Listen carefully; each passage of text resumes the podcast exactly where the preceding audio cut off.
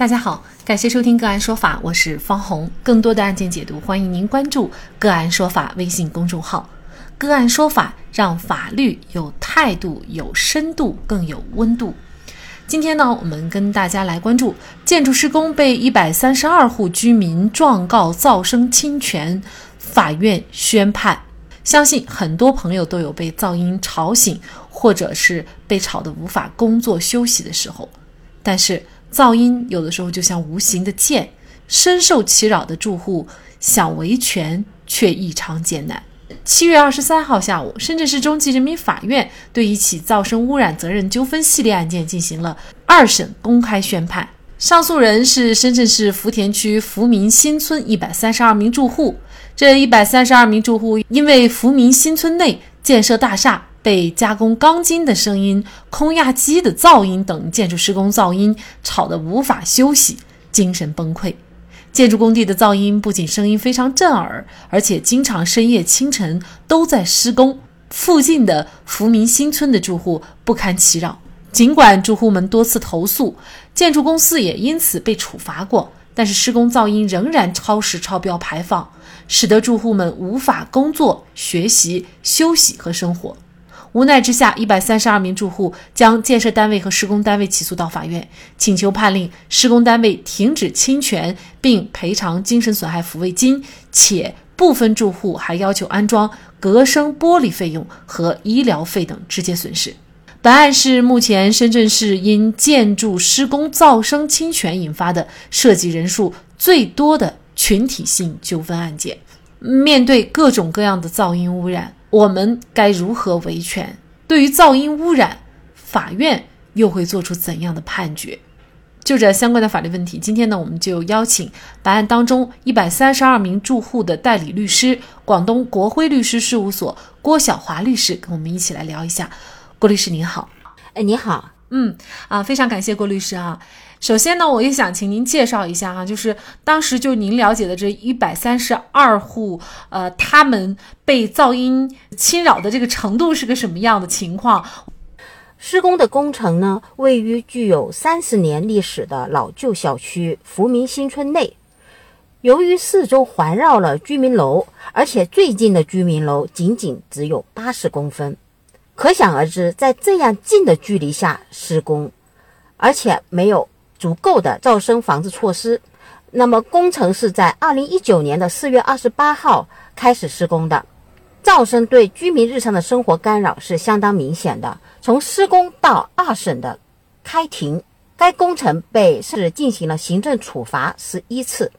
那么，比如说具体给这些居民他们的生活呀、休息啊，都带来了哪些比较严重的影响呢？可以举一个例子吗？施工的工程呢，位于具有三十年历史的老旧小区福民新村内。由于四周环绕了居民楼，而且最近的居民楼仅仅只有八十公分，可想而知，在这样近的距离下施工，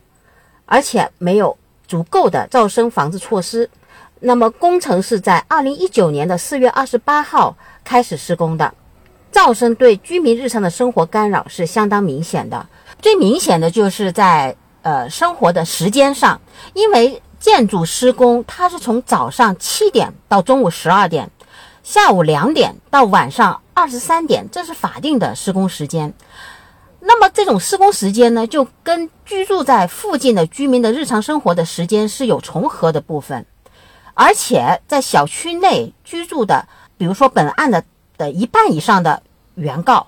是退了休的老人。而且您看到我们原告当中最小的年龄只有一个月，年年纪最大的有八十二岁，所以给他们的生活是带来非常严重的干扰的。施工时间非常长，而且施工的强度非常大，在这样的近距离，相当于把居民直接是暴露在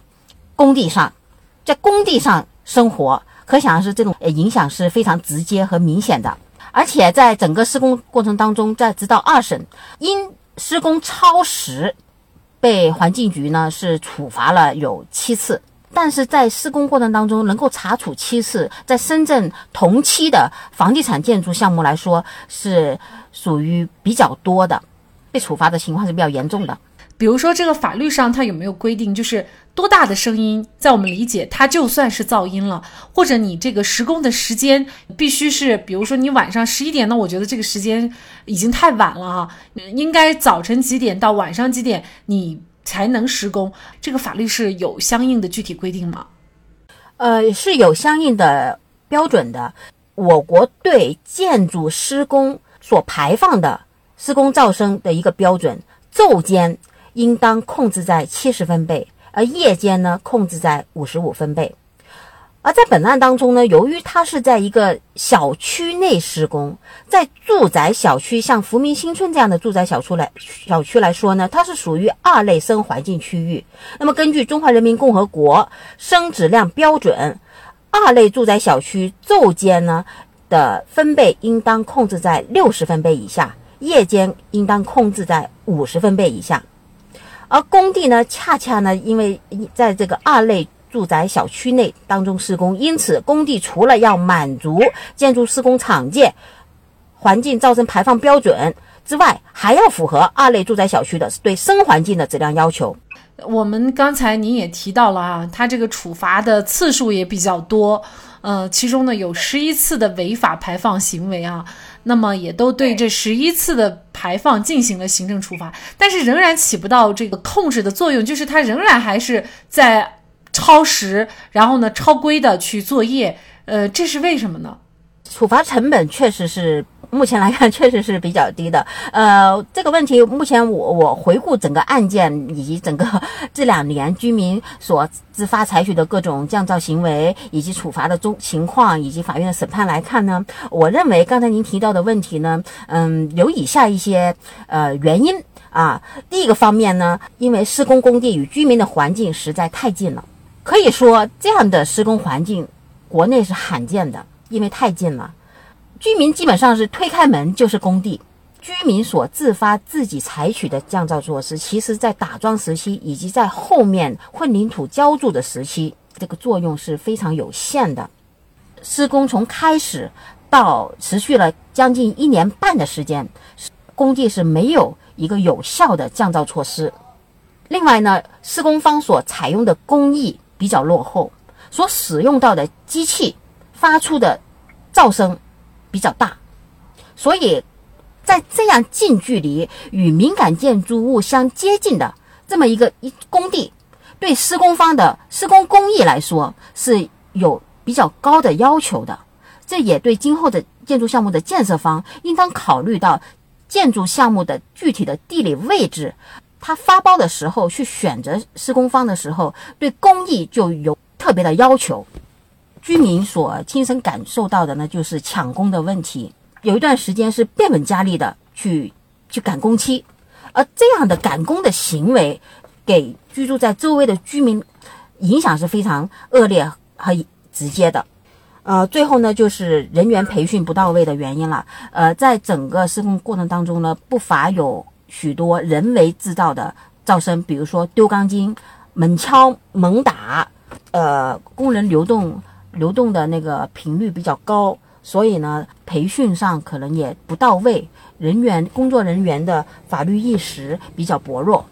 那么这个案件呢，应该说呢，我相信很多人都会深受噪音之扰啊。但是最后能够说拿起法律的武器起诉，把施工单位、建设单位啊起诉到法院的，其实是。并不多的啊，因为这个周期特别长，呃，有些时候呢，可能你打完了官司，这个施工已经完成了，那么显然呢，这个意义又不大。那我相信这一百三十二名住户呢，他们也是完全不堪其扰、无可奈何的情况下，起诉到法院哈。那么这个法院呢，我们来看一下他是怎么判的。那一审法院呢是判令中建三局二公司停止侵权，那么将这个项目施工项目排放的噪声值呢是降低到国家规定的标准以下。禁止十二点到十四点以及二十三点到次日七点进行产生环境噪声的建筑施工作业，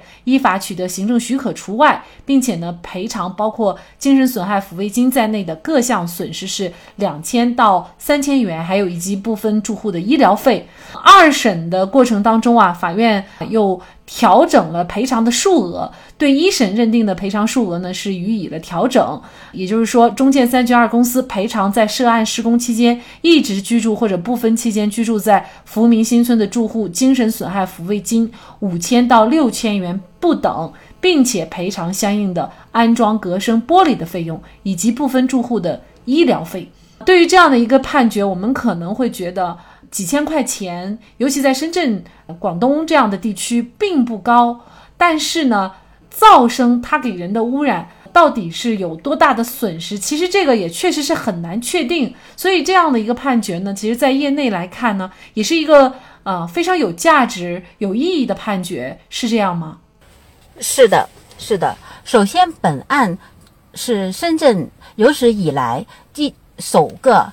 因为噪声污染提起的集体诉讼，而且还获得了精神损害抚慰金，一个群体性的一个案子。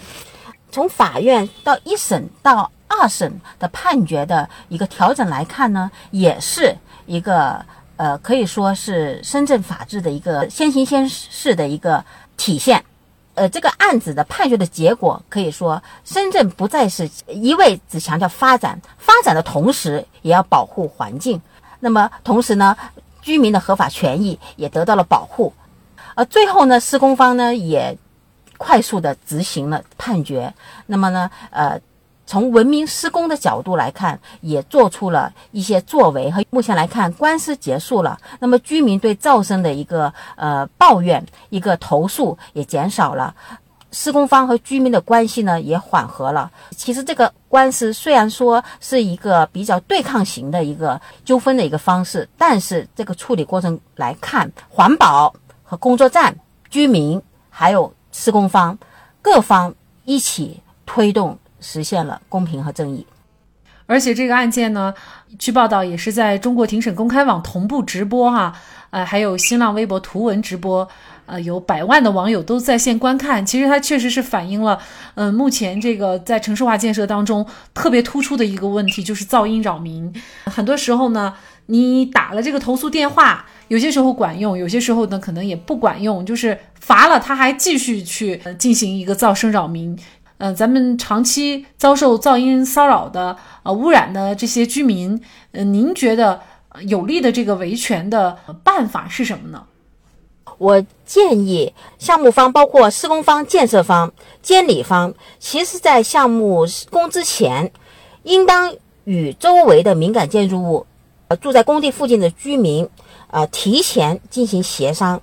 以及提前将降噪的隔声墙落实之后，再开始施工。而且每次进行大噪声施工作业之前，提前把。这段时间即将进行的大噪声施工的工程，主动的向周围居民进行公示。其实这里就突出一个沟通的这么一个过程，提前沟通。其实有时候居民也只是想知道，提前知道，提前安排。其实居民也是理解理解项目施工，理解社会要发展。但是如果施工方、建设方不管不理居民的感受，也不提前沟通，这样的话往往就会产生矛盾。